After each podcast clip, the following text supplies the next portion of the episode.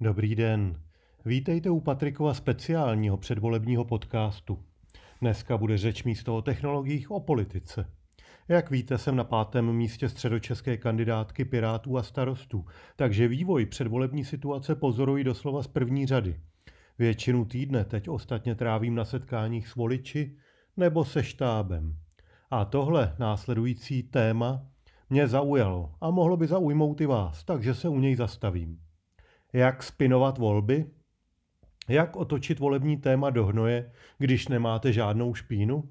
Před volbami jsme si rozepisovali, jaké strategie pojedou ty takzvané hnojomety na Piráty, protože je dost těžké na ně vytáhnout klasické korupční kauzy. Nejnadějnější byla kategorie spinů, čili otočení jinak normálního tématu. Pro ní hovoří značná konzervativnost velké části voličů v protikladu s progresivností pirátů a starostů. Ukážeme si to v praxi na kauze Ideonanuk.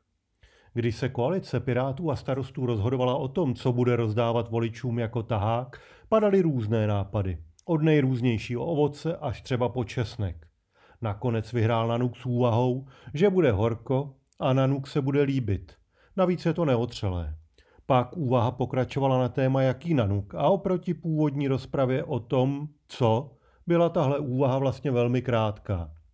Rychle se zamítly levné nanuky ze stužených rostlinných tuků z podobného důvodu i tvarohové a zvolila se ovocná dřeň, protože je ze všech nanuků nejzdravější a chutná.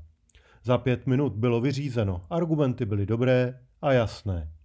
Pak se ještě téma tradičně předložilo na Pirátské fórum, kde se nedošlo k ničemu jinému, snad jen s výhodou toho, že ovocná dřeň je bez laktózy. Mnohem víc času věnovali jednotlivé strany tomu, jakou barevnou kombinaci budou ve volbách používat, než Piráti volbě na nuku. Jenže právě nanuk je skvělý prostředek pro volební spin, hlavně pokud vlastníte mediální prostor.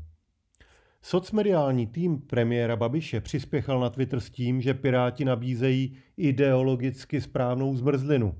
A jak Piráti řešili uhlíkovou stopu krav. Přidáním několika nepodstatných informací, které jistě někdy někde někdo zmínil, a natažením události do času se normální marketingová rozprava vyřízená za pár minut stala téměř šílenou scénou na hranici ekoterorismu.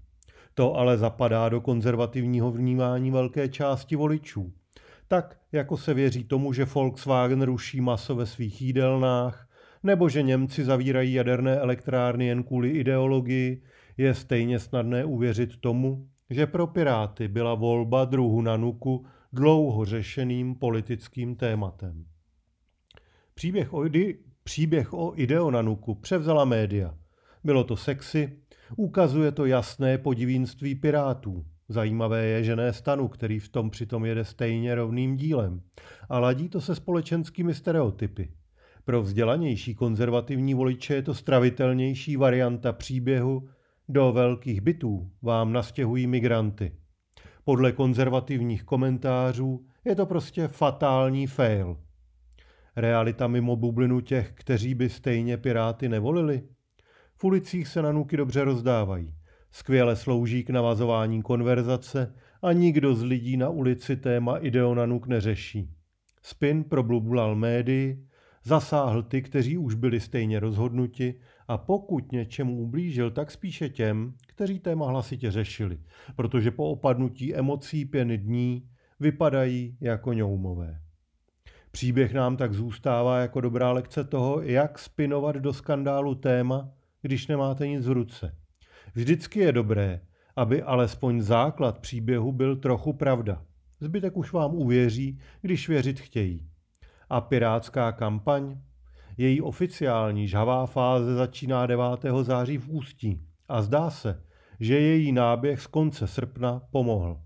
Výsledky průzkumu opět dorovnaly pozici spolu s Piráty a starosty, což ponechává otevřenou možnost na koalici demokratických stran ve sněmovně. Přijďte 9. října k volbám a rozhodněte se sami.